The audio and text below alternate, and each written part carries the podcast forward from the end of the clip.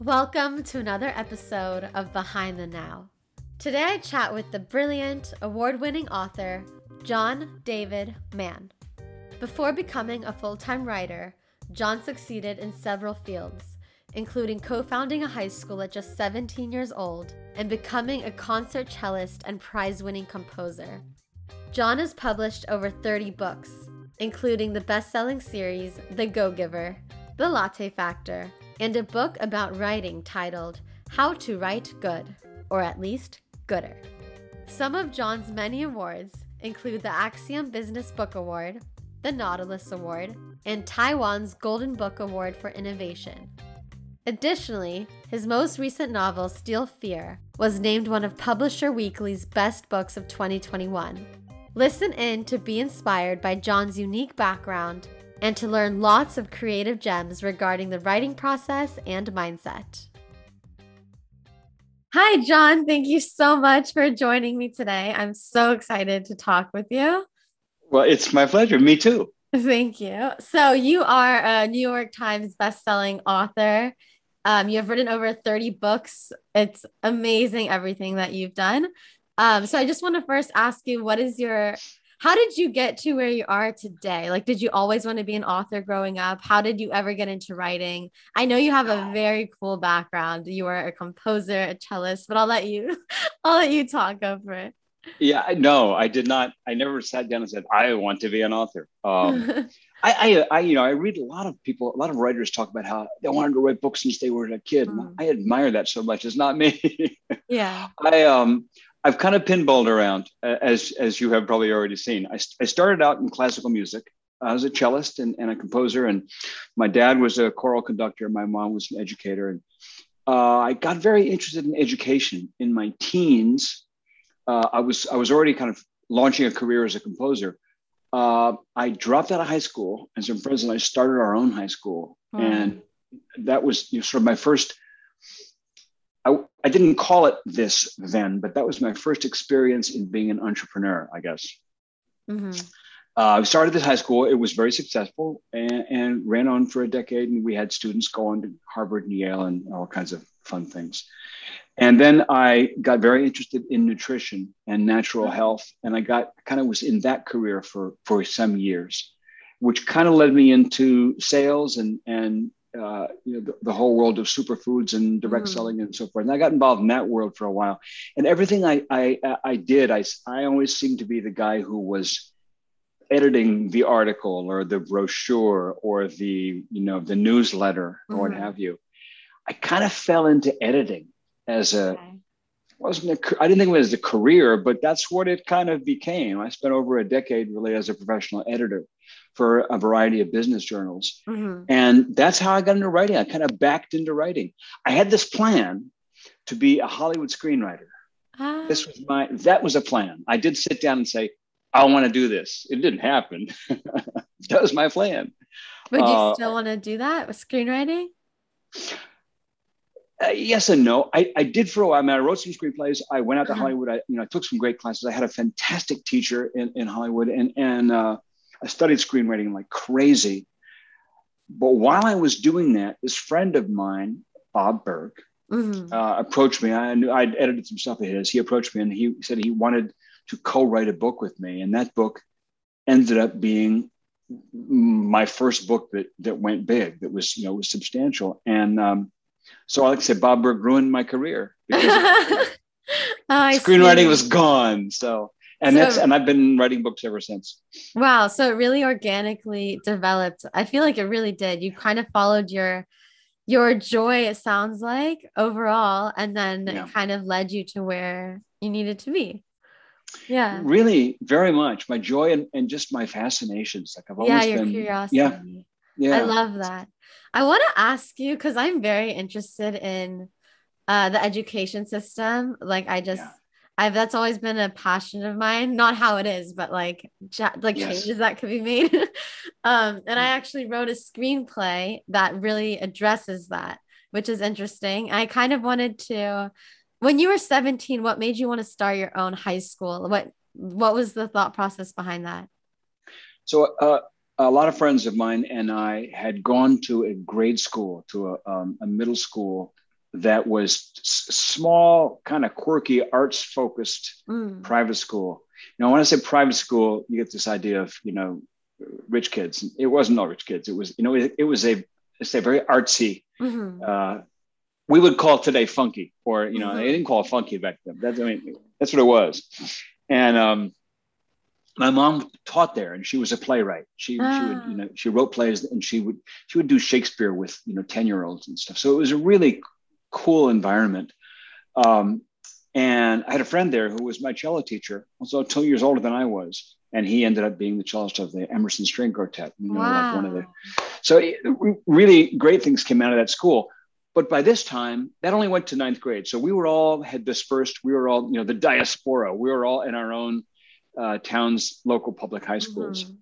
And I was just bored out of my mind. I mean, the school was just boring. I felt mm. like I mm. was in some kind of institutional assembly line and it just uh, you know there was so much that i wanted to learn and this isn't just me all, all my friends there's so much we wanted to learn right. And we felt like school was like getting in the way right was it was it mark that. twain was it mark twain who said never never let a, a, a education you know, uh, schooling school interfere with your education, education. Yes. yeah yeah and that's how it felt that's how it felt so what we wanted was we, we we started saying what would it be like if we had a school where we could learn what we wanted to learn, mm. where we hmm. could pursue our, our interests and our passions and our fascinations, and you know, without without limit. And that's that's what we did. Wow. Oh, I love that. So you and your a few of your friends like made this school? Yeah. yeah. Okay. Yep. Wow. Yep. How was yeah, the spent, process for that? Like physically getting a building? Like how did you know? Yeah, it was. We didn't know what to do. First of all, we we did not know. So I was. It was my uh, my junior year of high school. That's mm-hmm. when I mm-hmm. dropped out. I dropped out beginning of my junior year. Okay. As in the fall of that year, my friends and I started talking about this. I sp- I was the only one who dropped out and, and did this full time. Uh, oh, I see. Uh-huh. So I kind of spearheaded the group. I spent the rest of the rest of that year through the summer so like the next you know 10 months or so creating the school one of the first things we did was we decided we needed a grown-up to do things that we didn't know how to do like get money and like you said uh-huh. get a uh-huh. building and like how do you do this right right so we interviewed a number of, of people who all had interesting backgrounds in education of people that our parents knew connections mm-hmm. of you know we networked basically right right okay. and we found a bunch of, of fascinating candidates and we ended up hiring, I say hiring, like we had the power to hire, right? um, we hired a guy named Julian Thompson, Julian F. Thompson, who's gone now, but Julian was a wonderful uh, novelist. He wrote a book oh, called wow. The Grounding of Group Six, which is about a, a group of of, uh, uh, of wealthy kids whose parents send them off to some kind of camp, and it turns out that their parents have sent them there to be murdered. Oh it's, a, it's, a, great it's a great book a YA book. Anyway, so Julian became our director, and he he and us, we, uh, you know, created it. We got everything on a on a shoestring, everything on a volunteer basis. The, right. the building was a loan um, from the local ethical society. It was it was just a really funky, ramshackle, but but excellent, excellent experience. Wow! Oh, that's amazing. It sounds like you had amazing or have amazing parents too to foster that. That's yeah. You know, not many parents. Gotta credit my parents. That. Gotta yeah. credit my parents. They heard what we were doing and said, "Yeah, keep talking, do that." Which is, you know, if that hadn't been true, it it couldn't have possibly happened. Yes. Wow, that's really amazing. Okay. And so during that time, you were playing the cello. Where did you grow up, by the way? Where was this? New Jersey. Okay. New Jersey. Yeah, cool. Central New Jersey. Yep. All right. And so you're a musician. Um, okay. I see. And then you went into editing and then uh, became a writer. So I want to talk a little bit about your writing process. Um, before we get into that, actually, how do you know when to have um, so it sounds like for you having a co-writer, Bob Berg, for the Go Giver, kind of yes. naturally fell into place. But how do you know in general as a writer when to pursue a co-writer and when you'll be a good match and when not yeah. to? Um, what's your experience with that so far? Because I know you've done yeah. both, you've done both now.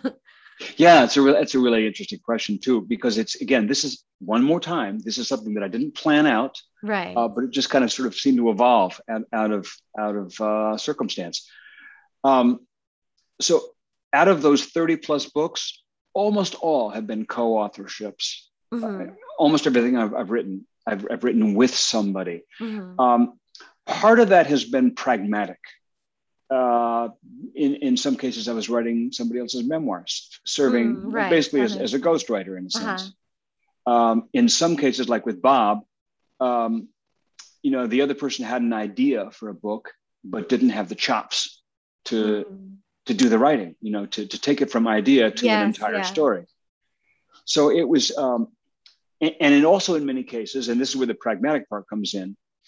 Uh, I don't have a huge, uh, I didn't have a huge marketing background, a huge marketing skill set. Uh, I didn't have a big social media platform when such a thing began to exist. Mhm. And I've partnered in many cases with with co-authors who kind of handle the marketing part I see. Yeah. a lot of people who aren't in publishing don't realize that when you write a book, it isn't like you write the book, give it to the publisher, and they promote it. Right. Yeah, it's not like that. It's like the Mhm. publisher will get the book in, into into you know distribution into Mhm. bookstores, but it's it's the author is bears a large part of the responsibility Wow, for getting the book out in the world, building the buzz, getting word of mouth out. Yeah. So, uh, you know, a lot of it was I, I would partner with a, a co-author who would kind of handle the marketing part. It's like Bob's, Bob sat me down and said, make you a deal. You write the book, I'll market the book. I was like, okay, that sounds good to me. So it isn't like Bob didn't write any of it. And it isn't like I didn't do any marketing. It's Uh-huh. not, you know, that black and white, but that was kind of our, our, those were kind of our areas. And um, Bob has been an amazing partner since The Go Giver, audiovisual aid, The Go Giver. yes. Perfect. Sold over a million copies. Amazing. Um, and since then, there have been series. This is a parable. It's a story that, Mhm. illustrate, illustrates the principles. And there have been a series of, of sequels. So there's now four or five uh, Mhm. Go Giver books. My wife and I are coming out with another one. We just co-wrote oh yeah, that's so next cool. year. Yeah, Go Giver Marriage. This is so. I've done a lot of those with Bob. I've also co-authored about a half a dozen books with Brandon Webb, the Mhm. Navy SEAL, which is what this all this background is about. And you know, in both cases, and I've co-authored a lot of books with people who had really interesting life stories, and so I Mhm. told their story, my writing, their story. That's you know, that's a little bit like being the actor in a biopic. It's like being Rami Malek and playing Freddie Mercury. Right. Uh You know, huh. like- yeah. Uh, uh, so, and then in uh, you asked about how you how you choose, how you pick that. So I see how for you it kind of just made sense in most in Yeah. every case there was some reason. So that makes sense. And Yeah. then um what about just like the work the work ethic of writing with someone? Like when you guys have conflicts, right? Like you see it like this, someone sees it like this and like how do you sort that out? How do you get through it? How do you not sometimes take too long brainstorming things also where it's like there's no progress? Um what are your Yeah. experiences with that? You know, there have been some projects uh, that I've. There have been some projects that sounded really interesting in many ways, or sounded really Mhm. commercially viable. That I've said, eh, nah, and because it just didn't feel like a fit. right. Uh, it didn't feel like the person and I were going to be a fit, or the subject and I Yeah. were going to be a fit. So I don't think I really want to write that book. right. you know um, and uh, like if they had brought me in to write oj's if i did it Mm. i wouldn't have written it it's just like i'm sorry i don't want to be the guy that wrote that book it's not what i want to do um, so that was kind of an extreme example i just gave there but there have also been projects where I got in, where I started, and it, it after a while, it just became apparent that it wasn't working, and, and, Oh, I and see. Okay. Yeah. So sometimes it is that trial and error, and you can just you have to let it go. I've gotten a lot better over sussing something out from the start and saying this is going to work, is not going to work. And in the books that I've done, the, the partners that I've had, the co-authors I've had, you, you ask, what do you do when you have a conflict? I hate to say we don't. I mean, Yeah. we really don't. Wow. Um, it's and and again, I do most of the writing. It's Mm. it's not in there. There are co-authorships. You know, there, there are partnerships in writing where they really share the writing. Oh, I see. I see. in mine, it's like I do most of the writing. oh, writing. I see. Okay. Okay. So like we all yeah. we all have our jobs to do. We all have right, our, our right. areas. So that makes sense. That makes complete sense. I'm like, Yeah. I sometimes think of it as like every like meeting together and like, okay, what are we writing? but Yeah, you guys meet, yeah. but it's like you go off and write. That's like that's like the writing room on a TV show, right? Right, Six guys, eight guys in a room. and Say, okay. yeah. Now my wife and I just did that. Um, but you know, Oh, we have we have practice, Uh-huh. uh, you know, working together. yes, yeah, I'm sure. And that worked out beautifully. We wrote a book just now where I wrote most of the first half and she wrote most of the back half. And, and then, you know, we, and that worked out really, really well. But in most cases, how it works, Jenna, is this. I, to do a book project, there are kind of like three, three phases. The first okay, phase, go for it. Mhm. I'm talking with the person. Uh, I'm maybe if they have, you know, I, if, if they're a public speaker, I watch some of their talks. I, Mhm. I, I get them on, on video or whatever, and I read the transcripts. I just kind of absorb their material Mhm. we may talk on the phone, you know, a couple of dozen times. I just, that's the gathering phase. I just Mhm. learn everything I need to learn, kind of suck up the material. Then there's the writing part, the drafting part, which I close my door, close my windows, and it's just me. And I just Mm. draft. And I, I.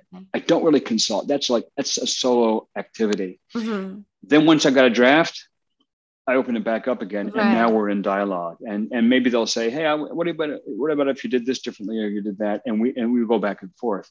So there is input, you Mhm. know, but the heavy heavy lifting of the of you know churning out fifty thousand words or hundred thousand words, I, I do that solo. Right. It's okay. That makes sense. I'm glad you broke that down. I could see that Yeah. now. I'm like, oh, okay. that makes totally sense. makes sense. So what made you write? You wrote um so this book you wrote completely on your own and is currently online. How to write good or at least Yes. gooder, right? Um, what made you write that? Because I've started it. It's extremely Oh, really? informative. Yes, it's really oh, good for you. Far out. There's such gold in it. Um, Mwah. and what made Bless you. want to, yeah, what made you want to give back? It's like giving back, really, because you are breaking down like writing Yeah. secrets. what made you want to write that? And how long did that take for you? Was that like an easy thing to write or, yeah? It was really interest, really an interesting experience. Uh, Hmm. I call that my love letter to my to my readers. Uh, Hmm. uh, I started out, you know, it- mostly when I do podcasts or interviews or, or shows or things, uh, we're talking about the content of a book. Mm, We're talking about the subject matter of the book. But every now and then, I would get a question about, you know, so the writing process. What was it like to write that? Hmm. How did you do this? How did you make this decision? How did you come up with that character? You know, what were the challenges? And I'd hear myself answer a question and go, "Oh, I didn't know I knew that," or "I didn't know I thought Mhm. that." Um, and you know, Joan Didion once said, "I write to find out what I think." yes. right? I And sometimes- that in there, right? Yeah, sometimes sometimes we we we talk, you know, we we speak to find, and we discover that we we just said things we didn't even know we knew. So I would say I should write that down, and I started writing those things down. I started collecting a set of just you know, notes and scribbles on on the writing Mhm. process. And a year ago or so, I said, you know. I should put that together in like a little article or like a little ebook or Mhm. something. And I- once I sat down to start to write it, it grew and it's you know like it's a full size book Yes, it is. Um, it is. i will probably publish that eventually as Yes, you a real book should. Yeah. you know with covers and everything on amazon and, but right now it's as you say it's a, it's a it's a it's a download it's a free download on my site it's um and, and i i just did it exclusively for now for my readers people who go to my Hmm. site it's my effort to do two things to for people who want to write and i don't mean who want to be published writers or, or write books but write anything write Right. you know blog posts articles op-eds you know newsletters whatever brochures people who want to write just my effort to help help people do that better Mhm. but the other thing is to kind of be a cheerleader and support system. I mean, I've gotten so much out of listening to other writers, particularly Mm. famous writers, talk about their process on on Zoom interviews or you know Mhm. in, in book signings, it's bookstores or what have you. And I, you know, I talked about this in the very beginning of the book. Dennis Lehane, right? I went to hear Dennis Lehane one day at a public library near our house, and it just changed my life. Right. Just It validated because- that your process was normal to some extent, like not knowing what you're doing when you start a project, right? Yes, yes, exactly. He started talking about what it felt like on the inside, and I was like, "Oh my god, it's like, it's like that for me." so you know i just want to give that same experience to to other people and, and help if i can help people you know shortcut a couple of years uh-huh. of trial and error and shortcut some some some pain and angst and suffering and and get into their own writing flow more quickly and more and more productively and more satisfyingly then i'll be thrilled yeah i love that so like the nitty gritty do you normally start with I suppose it depends what you're writing. So you can go yeah. um, for each thing, but like, do you normally start with structure and outline, or do you kind of spill stuff out and then you see the story? like, See, what's your funny. process like? That's a funny thing because I'm a very outline oriented guy. I'm a very okay. structured guy. And part of that is I, I still kind of think like a composer. So mm. I'm thinking mm. like like a, a, book is like a symphony for That's me. So I'm, I'm yeah. thinking about how you know theme and theme in the beginning comes back at the end of the end of the last movement. And I, so I, I think like in arcs and structures. I'm very much of a structure guy, but that's not how I start. Mm. Um, how I start is is never with an outline. How I start is uh, with whatever sparks like for example i'm i'm writing right now you know the book Steel Fear which mm-hmm. you can see mm-hmm. here on the screen you're writing the second one right i'm writing the second one exactly right. so this one is is just came out a month ago and I, i'm almost finished with the the manuscript of the second one the second one all i knew to start with was an, was i had a, a location which was mm-hmm. iceland second one happens in iceland and then i just had this idea that a girl drowns uh-huh. And because uh, my hero, Finn, the Navy SEAL, like water is his whole life. He's like, water is like a superpower. He, he uh-huh. loves the water. So all he drinks is water. He, his water is like his theme. And I had this idea. What I just had that came to me. What would it be? What would it feel like to actually drown? I've never drowned. I hope I never do. But I just, I was just like, wow, that would be a, a terrifying experience. Mm-hmm.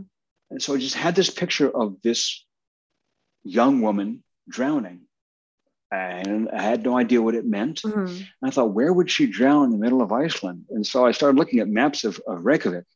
And right in the middle of Reykjavik, there's this little lake right in the middle of downtown. I wow. thought, that's where she drowns in the middle of winter. But wait, it's icy. I researched some more and I found that they keep a corner of the lake uh, uh, thawed for uh, ducks wow. all through the oh. winter. Wow. So she goes in that corner and drowns. Why does she do that? I have no idea. So that's sometimes you just yeah have you just have like uh-huh. And say, what does that mean? I do not know. Yeah. Uh, and and you the go whole, with that. Whole book came out of that. That's amazing. Yeah. So that leads me to how do you know when an idea is worth pursuing? I think it's just something like you can't forget it, right? Like it's just building in you. Is that yeah? It's like if it catches at you, if it if okay. it really if it catches at you. And I've had ideas that I've pursued and then I didn't really know where to go with it. And, it's not. And you know, by the way, it's the same thing when you're writing nonfiction. If you're mm. writing, um, let's just say, for example, you're writing yeah. a memoir, or you're not writing a memoir, you're writing an article about somebody. It's, mm-hmm. it's kind of like, which is kind of like a small memoir, right? Mm-hmm. You're writing someone's life story. Okay, so that's not fiction. That happened. That's a right. real person and all this stuff really happened. Your only job is to write it down. But you are not a tape recorder. It's not like, oh, you just write down what happened. Your job as a writer, you still have to figure out what's the story here right yeah like where does it start where does it end what's the mm-hmm. arc what is what does it mean what's what are the high points what's the big challenge and it's like what is the story of this person's life because the person often doesn't know yeah. like they know they've all, had all these experiences but a story has a structure, it has a right. form. You know, it's like it's got act one, act two, act three, right? Right. And I also I feel like a memoir, you have this person who has like the like almost like an A story, a B story, a C, like a bunch of different storylines, and it's like yes. which one are you focusing on, or which yes. couple, right? That's interesting. Exactly. That. Exactly. So yeah. sometimes you you pursue a, a, you know you pursue a a line or an idea, mm-hmm. and after a while you realize you know this is not actually going anywhere that seems too interesting so mm. it, it, a lot of it is trial and error this is what i'm saying yeah um, but it's yeah it's you know whatever really catches your interest is you know is where you start so right. that's why, for me i don't start with an outline i start with just ideas and say how, mm. how might hmm. this happen where does this go from there and after a little while and start getting a couple of pages of notes and thoughts and ideas it's like okay, now I need an outline because I need some boxes to start right. to organize yeah. this thought. What what's the chronology? What's the sequence? Uh-huh.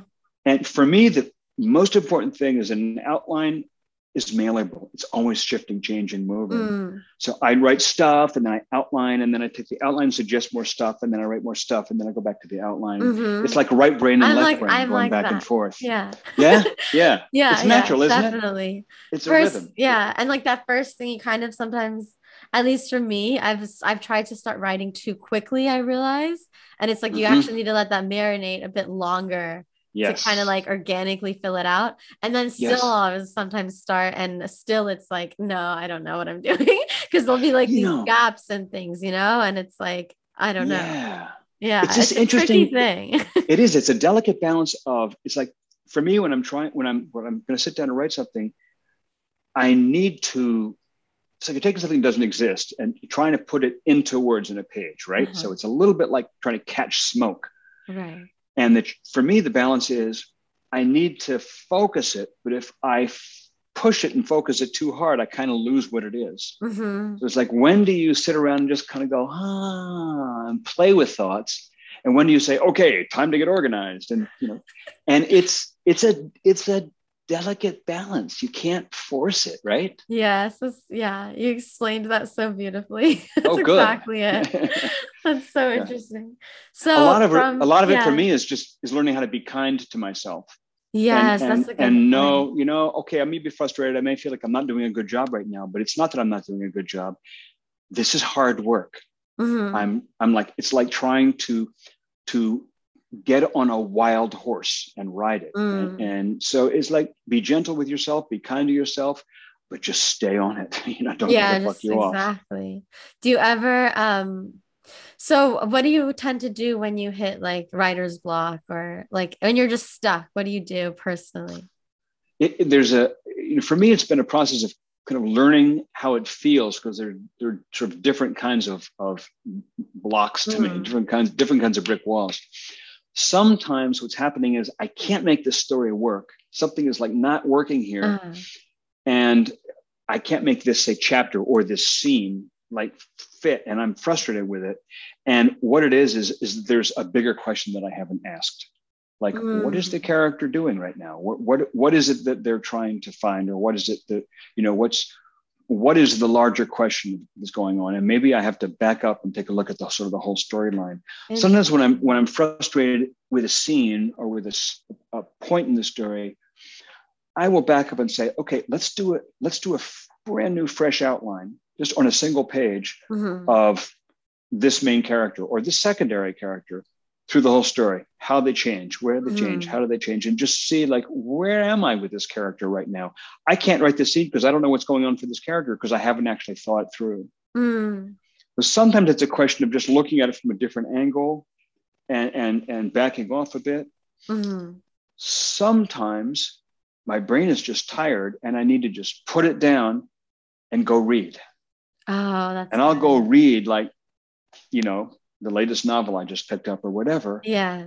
just to kind of air out the brain and and feed the furnace to use two different metaphors at the same time. You, You, know, ex- or yes, you explain um in your book you explain reading and writing as like inhaling and exhaling, which made so much sense. And not Yeah. just for writing, for kind of any any creativity, there's that, you know, like the second Yes. you're too focused on just the art, whatever it is, you're Yeah. y- like you need that inspiration as well, like the ideas, the imagination. That's and that comes from like everything else, you know. yeah. That was really I'm- yeah. You I'm very that. careful what I Mhm. read when I'm writing because I don't, you know, I don't want to write exactly imitate the style of the, of the, the author I'm yeah. reading right now. Uh-huh. But I know that my writing is going to be influenced. So sometimes I say, well, who do I want to be influenced while I'm writing this particular book? Mm. Oh, you know, I, want to be want to be influenced by you know by Jack Reacher, or do I want to be influenced by you know? So, eh, and and I I read less when I'm in the thick of writing, Uh-huh. but I can't stop altogether because then it's like, as you say, I have no oxygen. You know, Yeah. something else that happens for me is sometimes I just have to get out of my office, out of my room. I'll be I'll be like stuck. I've worked for 45 minutes and something, and I'm kind of stuck, and I don't know. And I just take my dog for a walk, and the Mm. moment I'm like half a block away, my brain starts going, get all Right. these ideas.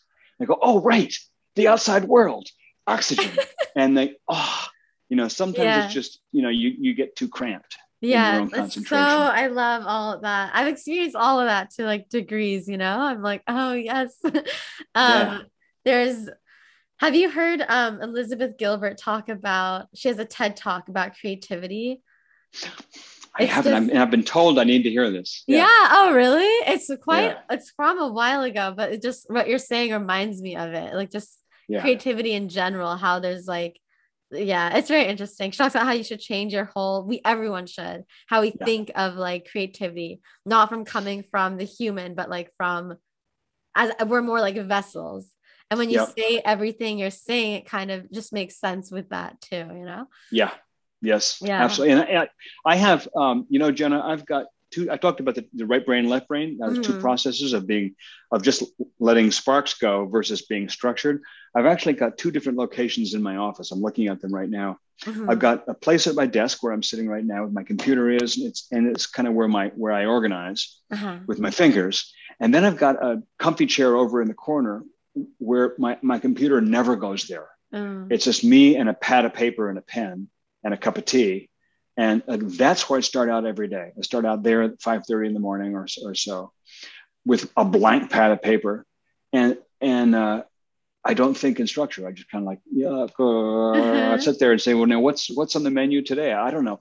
And it feels exactly like you're describing. Like I'm going to sit here and just open up my brain Mm. and say, okay, pour in whatever you want to pour in.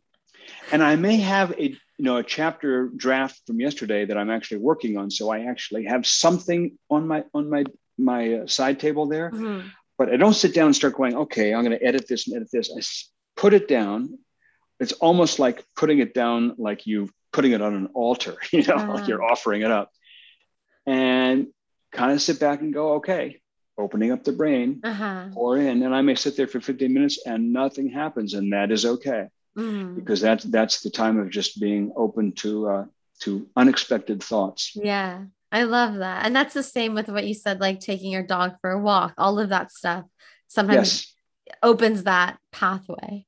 Yes. Yeah. So Although I wonder if my dog is communicating me- with me telepathically and he's really writing the book. I'm not sure. That's possible. Oh my gosh. What kind of dog do you have? we have a mini poodle Okay. Oh, Uh, so cute. and he's named Finn after the hero of my book. And he's Oh, wow. I think his IQ, which has not been measured, must be about the same as the combined IQs of myself and my wife. It's my guess. wow. it's very That's smart. cute. I was just curious. Okay, so okay, so now you're writing now you're writing novels. What is the Yes. how does that process? First, what made you um decide to write a novel? Because it's very different than your other books. And then yes, Yeah. yeah. What made you decide to do that? And then what's the process? How does the process differ for that? Yes. Like most good things in my life, it wasn't my idea. Right. Um, I just I just responded to it. Uh-huh. Uh, I- all of the greatest things in my life were things that I just said yes to when they came Yes. along. That's mhm. Um, and when I first started talking with Brandon Webb, we we wrote his memoir, which is called The Red Circle. That was a New York Times bestseller. That was a Mm. really exciting project back in you know a decade ago plus, and that was the his story of, of growing up in and a child of two Canadian hippies and becoming a. Navy SEAL sniper, which is an wow. unexpected unexpected life path. Um, and we really clicked uh, as a as a partnership. And one of our very first phone calls, he said, "Would you ever be interested in working on a on a novel or a thriller?" Because the the story is is not based on, but it's inspired by some a real event, a series of Mm. real events that he that he witnessed during his time in the Navy. I won't get into that right now, but Mhm. um, so the idea was planted way back in 2009 Oh, to, yeah, for, for us to, to team up on this novel. Uh-huh. It so happens that all I was writing was nonfiction, but all I was reading was fiction. Like I love reading crime Mm. novels, great, great, great mysteries, great thrillers. I love them. I just Yeah. love them. So, so I never thought I'd write one, but the circumstance was there. He had this this seed of an idea that needed to get turned into a thriller, and we had an established writing partnership. And I happen to love crime novels, so it, we finally said after, after a decade, okay, let's do it. How is the process different? Hugely. I mean, you know the ABC thing I described. Uh-huh. I gather information, then I work on my own, then we sh- then we we interact. same process. So in that Okay. sense, it was the exact same writing process, pretty much. Mhm.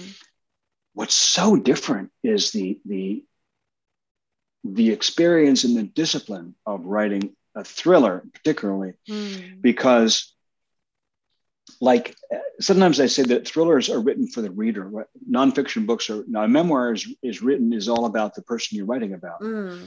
See. Thriller is thriller is really all about the reader. I Uh-huh. say that because you you can't let the thread drop for a second. Mm. Now, for me, a nonfiction book is like give, uh, leading a tour of of people, group of people through a through a museum. Uh-huh, Right. I see. Here's this room. Here's this exhibit. Everybody, come this way. Come this way. Next room. Next chapter. Now we're going in this exhibit. Now here's my what's God. happening here. I explain it, and they go, oh, "That's interesting." Ask a few questions. Now next room. It's all cool. It's a nice. It's a leisurely pace. It's easy. Uh-huh. on. We can take a break for lunch. Not a problem. A thriller is like I've got six people who are terrified on a cliff. oh, I say, yeah. okay, you're ready? Follow me. We are going to dash across this tightrope across the Grand Canyon. Right. Wow. and it's a 460 page dash. And, and there's no break for lunch. There's Mhm. no, okay, now we're going to go to the next chapter. There's no, there's no questions, question period. It's Mhm. like from moment to end, you can't let it drop for a second. And, and so it's hugely disciplined. I took out more words with this book than I've ever taken out. My first Oh. draft was 150,000 words. Uh-huh. And our agent said, This is great, but you've got to get it down to 100,000. Mm. So we had to take out a third of what was in the page. yeah. I've, I've never, you know, had that kind of intense writing discipline. And what I learned in that was how much better something can get Right. by making it tighter, leaner, more concentrated, more focused. Um, it was just a fantastic experience, very, very thrilling, actually, experience. Wow, that's amazing. And like when you start writing, do you know where it's going? I mean, yeah. Yes and no. Okay. Yes, and again, I've only written two so far, and one of them. I'm, you know, not quite finished, but mostly finished. So this is only my experience so far. But yes, by the time I start really drafting, I Mhm. kind of know where it's going. But there are a lot of there's a lot about how we get there Mm. that I don't know, and there are a lot of surprises along the way uh, that shock me. Right, the book I'm writing right now, about two thirds of the way through the book, there's this. I, was sitting actually folding laundry one morning at six thirty because I had been draft. I've been writing and thinking for a while, and I was kind of stuck. So I got up and I, I did my version of taking a walk. I started folding some laundry, and I said, Mhm. "Oh, what if that happened? No, we can't do that." Oh yeah, we have to do that. Mm. And there's this thing that happens that's so shocking. I had no idea it was going it was coming. And it's like that is like the emotional turning point of the book for me. wow. And I that I could never have come up with that in an outline. I never saw yeah. it coming. So I know what the kind of the final end is going to Uh-huh. be, more or less. Um, like in, there's a serial killer in Steel Fear. Well, I knew who it was. Brandon and I both knew who it was from the start. Mhm. Um, but there's a lot we didn't know. Uh, so you know, yes and no. A lot of surprises Right. happen. Have you ever experienced like you know exactly where you want to go with it, but then once you start writing, your your writing kind of wants to take you this other way, and you don't know if you should like go with that or Yes. still kind of make sure it gets to this point. Yeah. Yeah. What do Yeah. you? What's Yeah. your? Yeah. Do you have any advice for like what do you? What should you go with? I mean, there's no should probably, right?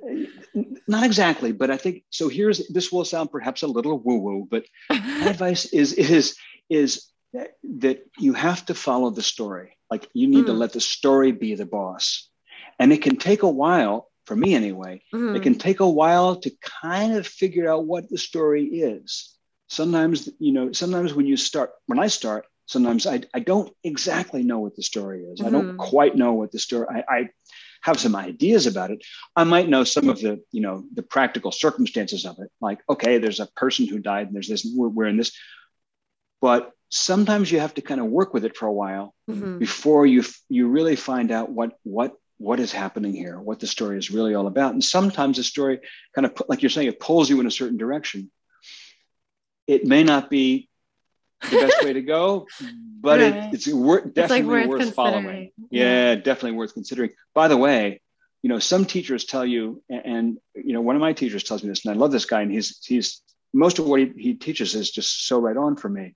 But he, he teaches that you, before you start writing your novel, you, you kind of do a f- complete profile of, of your main characters. Mm-hmm. Like you get you you spend weeks, months if you need to, writing all about them, making up stuff, asking yourself questions about how would they act in this circumstance and that. What did they eat? Mm. What were their traumas when they were a kid?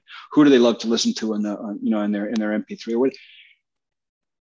I what I've found is that often I don't really know who these characters are until I've been writing them for a while. It's like mm. I write him for a little bit, and then I go, yeah, I just realized this guy is a lot a lot angrier than I thought he was. wow. You know, or this person yeah. is a lot braver than I realized. And they they start to take you in certain directions in mm. the same way that the story does. So it's a balance of you are in charge, but at the same time you have to listen to the story. The story has to be the boss. There was a scene I wrote in Steel Fear that I just loved. I just like I think it was maybe my favorite scene in the story. And I had to take it out I had to mm. delete it. Like directors do this with movies all the time, right? right? I love the scene, but it but the story is the boss, and it didn't move the story forward. So you know when you you, you are at a fork in the road of any kind, my my number one priority is if I can, I can let the story be the boss. Yeah, that makes sense. That's great advice. That's because that's like the simple bottom line you could always come back to. Yeah. Yes. But yeah, that's great. What do you think of there's often advice for writers, at least starting out, to write what you know. What do you yes. think about that? yeah, I mean, I, I kind of think the opposite. ah, interesting. Because um, a, a lot of what I've I've done anyhow has been writing things I just don't know anything at all about. Mm-hmm. Um, you know, and here's a great example: Red Circle. I wrote this memoir mm. for Brandon. When my agent contacted me and said, I got this Navy SEAL in my office who wants to write a memoir. And he's not a bad writer himself. He's pretty good, but he he needs a you know a real pro to work with. So my first thought was, what do I know about the life of a Navy SEAL? What do I know about the military? Nothing. Mm. I, you know, my dad was in World War II, but I wasn't born yet. I don't know anything about them. No. So uh, same thing. Steel Fear takes place on an aircraft carrier. It's right behind mm. me. This is the USS Abraham Lincoln which Brandon actually served on in 96. Wow. Uh, and where the story actually takes place. I get to spend a day on this ship in, in 2019 when I was working on the manuscript. Wow. But when I started, I knew nothing about not just carriers, but the culture mm-hmm. of people, these 6,000 people on this ship. And, you know, so I had to go to school. And here's the cool thing about this Mm-hmm. Like my dad came from Germany. He was an immigrant and mm-hmm. he learned English as an immigrant. Something I learned from him is nobody loves the English language like somebody who came to it late in life. Wow. Like an immigrant, you know, who, who learns it and appreciates it because it's, it's, it's always has that kind of newness and, mm-hmm. and fascination when I wrote the Red Circle, Brandon's memoir, uh-huh. I had to learn so I had to learn everything about the military and to be able to explain it to myself. So I was able to explain it to the reader in a way that they would get no matter what their background. Yes. But. I don't think I could have done it if, if I knew it really well. Yeah. So I think writing what you don't know and learning it right, while you're writing right. You have to. Is a really cool adventure and it's a really cool way to kind of grow yourself as a writer mm-hmm. and as a, as a person. Yeah. Oh my gosh, I love that. That's so brilliant. Because okay. you have a great point. Say you had all those experiences that it wasn't something you had to research because you know it, you yes. wouldn't necessarily be writing for a reader who doesn't know that at all. Right. That's right. a very good point. And that's true. You do read books like that. You do come across that occasionally where you're just kind of lost because it feels like, shoot, like I need to have this background. Yeah. Right? I'm so like amazing. outside looking in. Yeah. And yeah, don't get me wrong. I mean, there's lots point. of people like you know, eh, from Tom Clancy to Brad Thor. There's lots of people who who you know who know this stuff. Not Brad Thor, but eh, uh, uh, you know, lots of people who have lived it. Therefore, they write it yes, and they do yeah. an incredibly great job. Okay, right? Fantastic. But uh, but you know, Lee Child was never in the U.S. Army. Mm. he doesn't know the army from firsthand experience. I mean, so yeah, I, I think that I think writing what you don't know is is is the much wider, broader, more fruitful writer's mm-hmm. journey. Yeah, that's so that's amazing. And that kind of I mean, it does. That could apply to not just writers, but actors as well. Um, yeah. Like everyone, really. Anyone. Oh, and here's the thing. Exactly. Yeah. And you, you, such a great point about actors too, because you know what actors find, and, and writers can find this too, is that when you when you're when you plunge into a world that is totally foreign and alien to you, as you learn it, as you write it, what you discover is those things that are common to humanity. Yes. So you find you yes. find those things that you that. totally get.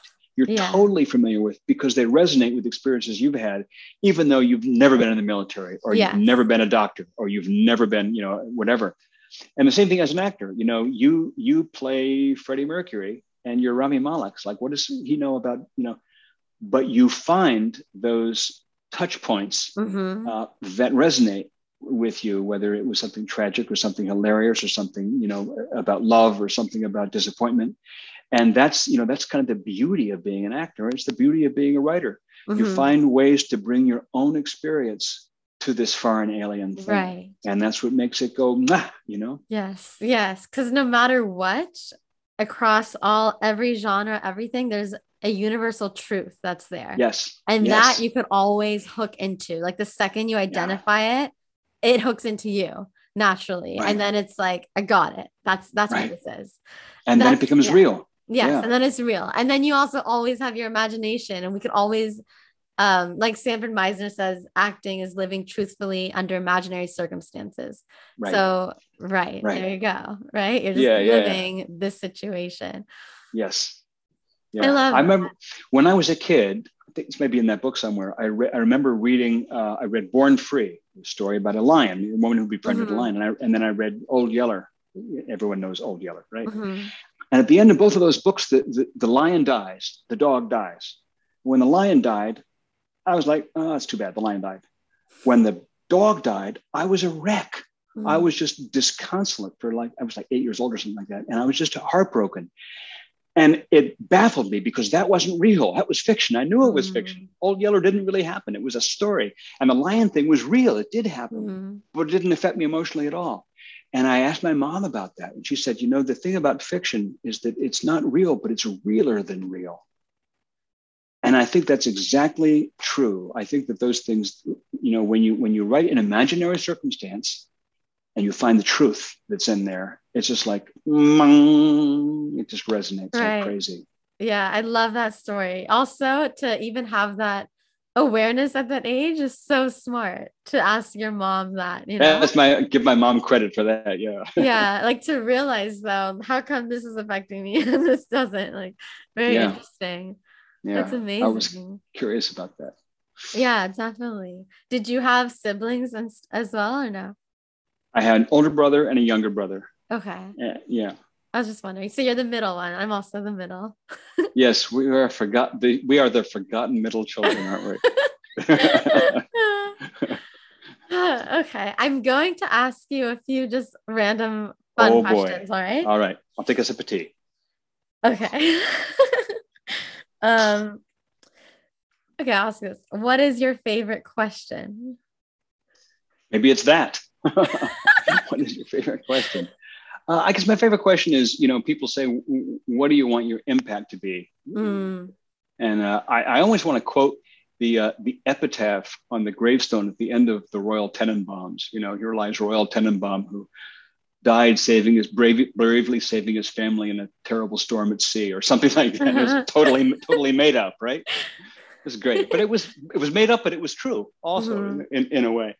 Uh, I, I and my answer for that is is just I want people to say he made a difference. I want to make a difference in people's lives. Yeah, that's beautiful. That's amazing.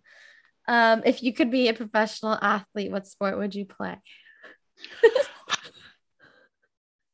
Probably as a runner oh, long distance okay. running. Yeah. Did you running. run growing up or not nothing at all? Like no I was experience. I was wasn't super strong. I wasn't a super athlete, but I was a good runner. And hmm. and I and I and I probably if I if I developed at the athletic side of my life, it would have been as a runner. Hmm. And I just like the idea of of you know seeing a lot of scenery, running, running. Yeah, running. I love that too. Isn't it crazy we have all these like other path like in a book like in anything right there's all these other path pathways that i guess could have happened other but then possible again, they universes. also don't exist yeah that's right Yeah, they don't, but then again, they sort of do because you can imagine them. yeah. Yeah. Yeah. It's so interesting. And then this podcast is called Behind the Now, but yes. I love to focus on Be the Now.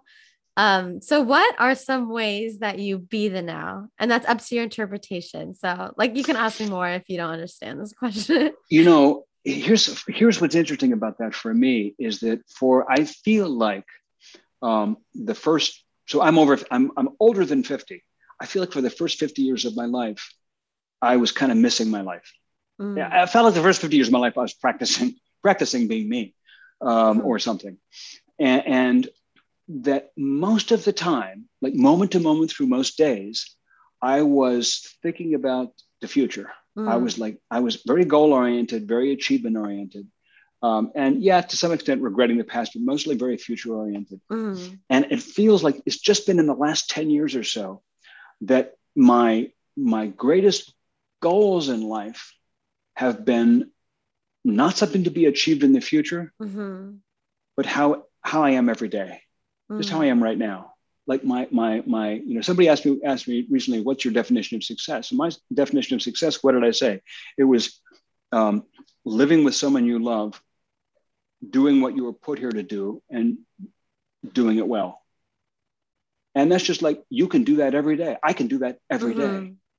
so um, I, I think that being in the now didn't have much reality to me for a lot of my life. And you know and now it now it does. I'm a much happier person because it has reality every day. Yeah that's beautiful. Is there anything that you can give credit to making that transition or like or is it just an awareness you know like is there anything like any practices or or no practices yes. whatever however yeah yes what made you aware of it i think the first thing is having suffered through dismal failures um, mm-hmm. and and uh, having having gone through I have I've been through some some tragic things and some difficult things and some terrible mm-hmm. things and and and I think through that there was there was a certain sort of impetuous arrogance that I had which has been a little bit tempered by time and circumstance mm-hmm.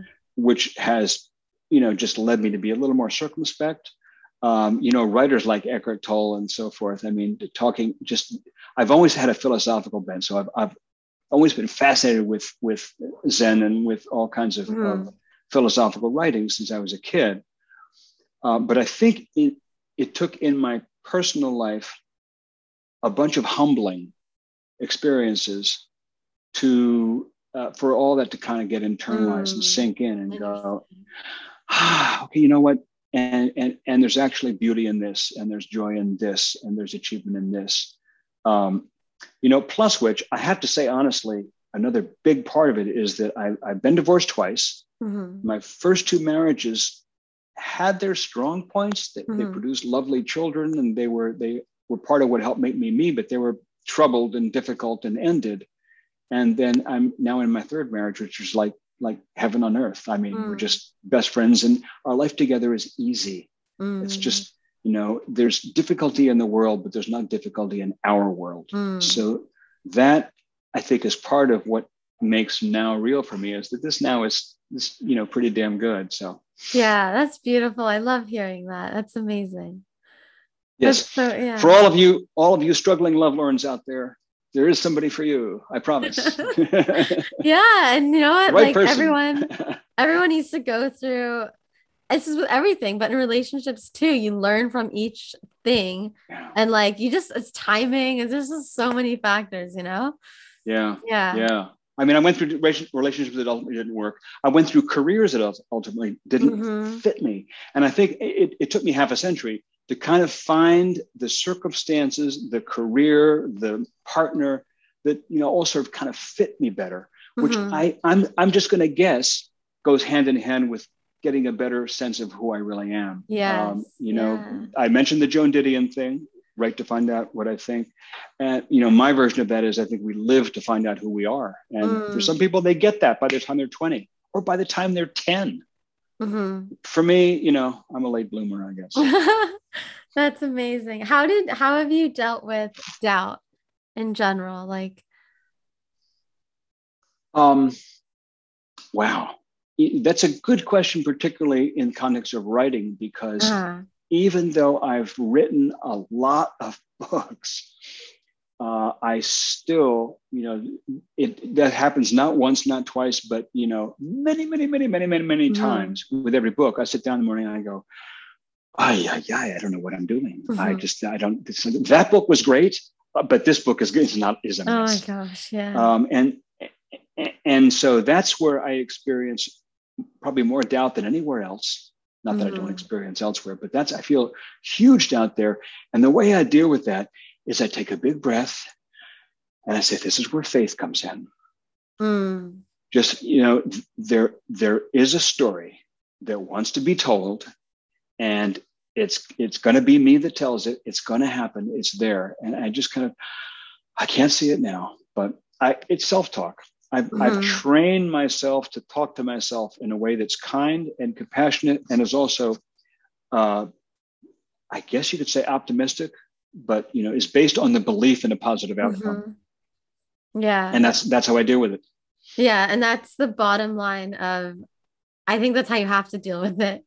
Because it's the bottom yeah. line, because you have your thoughts, which is creating how you feel often. Yes. And so once you identify okay well that thought is making me feel this way you change that yes. um but yeah that's that's amazing yes yeah. and it's not you know it's not like saying you can do it johnny you can do right, it you right. do it those things can sound can, can feel so artificial and external and just plus which mm. there's a voice inside me saying yeah bs you know so the whole like you know yeah. put a smile on yeah. your face and keep a stiff upper lip and say you can do it johnny eh, it's it's a more of an inner voice where you say, I am terrified right now, but you know what? So, for example, I'll sit down and say, I have no idea what I'm doing. I'll hear myself say that, and I will take that and I will change it into, and I'll say, I don't know right now how this chapter ends or where it's going, but I can't wait to find out. Hmm. And I'm going to find out. Yeah and that's and also surrendering sometimes to faith you said faith which is very yes. very true for all yes. creative things and like in in the creativity of it but also in like the bigger scope of it like the business side of it you know like to have trust yeah. really. Yeah. Yeah. Yeah. Yeah it can be and that can be hugely difficult because no matter how fortunate and lucky and everything well positioned you are you know tomorrow something will come crashing down on your expectations and you'll you'll be facing it all over again. Mm. and it happens to, i imagine until you die. It's like you know so you're always having to to yeah. face uh, unexpected disappointment and say oh, okay this is all it's all good yeah that's beautiful and ideally to also try not be attached to the external outcome all the time of what you're doing you know which is hard it's hard, but yeah. Yes. that's ideal. Yes, it is. Yes, yeah. it's true. it is true. Thank you so much for doing this. I really appreciate it. You've given oh, such you- gold. Like, wow. And everyone must read your um your ebook. Actually, do you want to tell our listeners where they can find you? Like where to find your work? Yeah, go for it. Sure. Okay. So uh, the place where kind of my nexus, my little place where everything is is put together is my website, which is just my name, John David Mann, M A N N, two N's, johndavidmann.com. And all my books are there, um, plus sample chapters of, of each book. You know, you can get a taste of each book. Uh, um, my blog is there, uh, where I share a lot of thoughts about sort of the process of being a human being as well as the process of writing. Uh, if you if you hit the contact link and actually send a little email, it doesn't go to a staff. There is no staff. It goes to me. So hmm. I'll answer. I can't promise I'll be brilliant, but I can promise that I'll answer. Um, and all my social media, you know, links and channels are, are all there. And uh, if you hit the, I think it's called free ebook. There's an ebook link on there. Then you'll get the book that Jen is talking about. Yes, which is amazing. And by the way, I'm also Good. almost finished with the latte factor, which oh, is amazing. Yeah, I fun. have it right here. Cool. yeah. Sweet. Love yeah. it. That's great. That was and, fun to write. And the Go Giver, I'm like halfway in. and they're all awesome. amazing. So I'm really excited to keep reading your work. Cool. Oh, that's yeah. so nice to hear. Thank you. Yeah. Yeah. Thank let me know you. what you think after it's after you've gone and read the whole thing. Okay, I will. I will. Thank you so much. I really appreciate it. I really Thank do. You, thank You're you. amazing. Likewise. Um, thank you.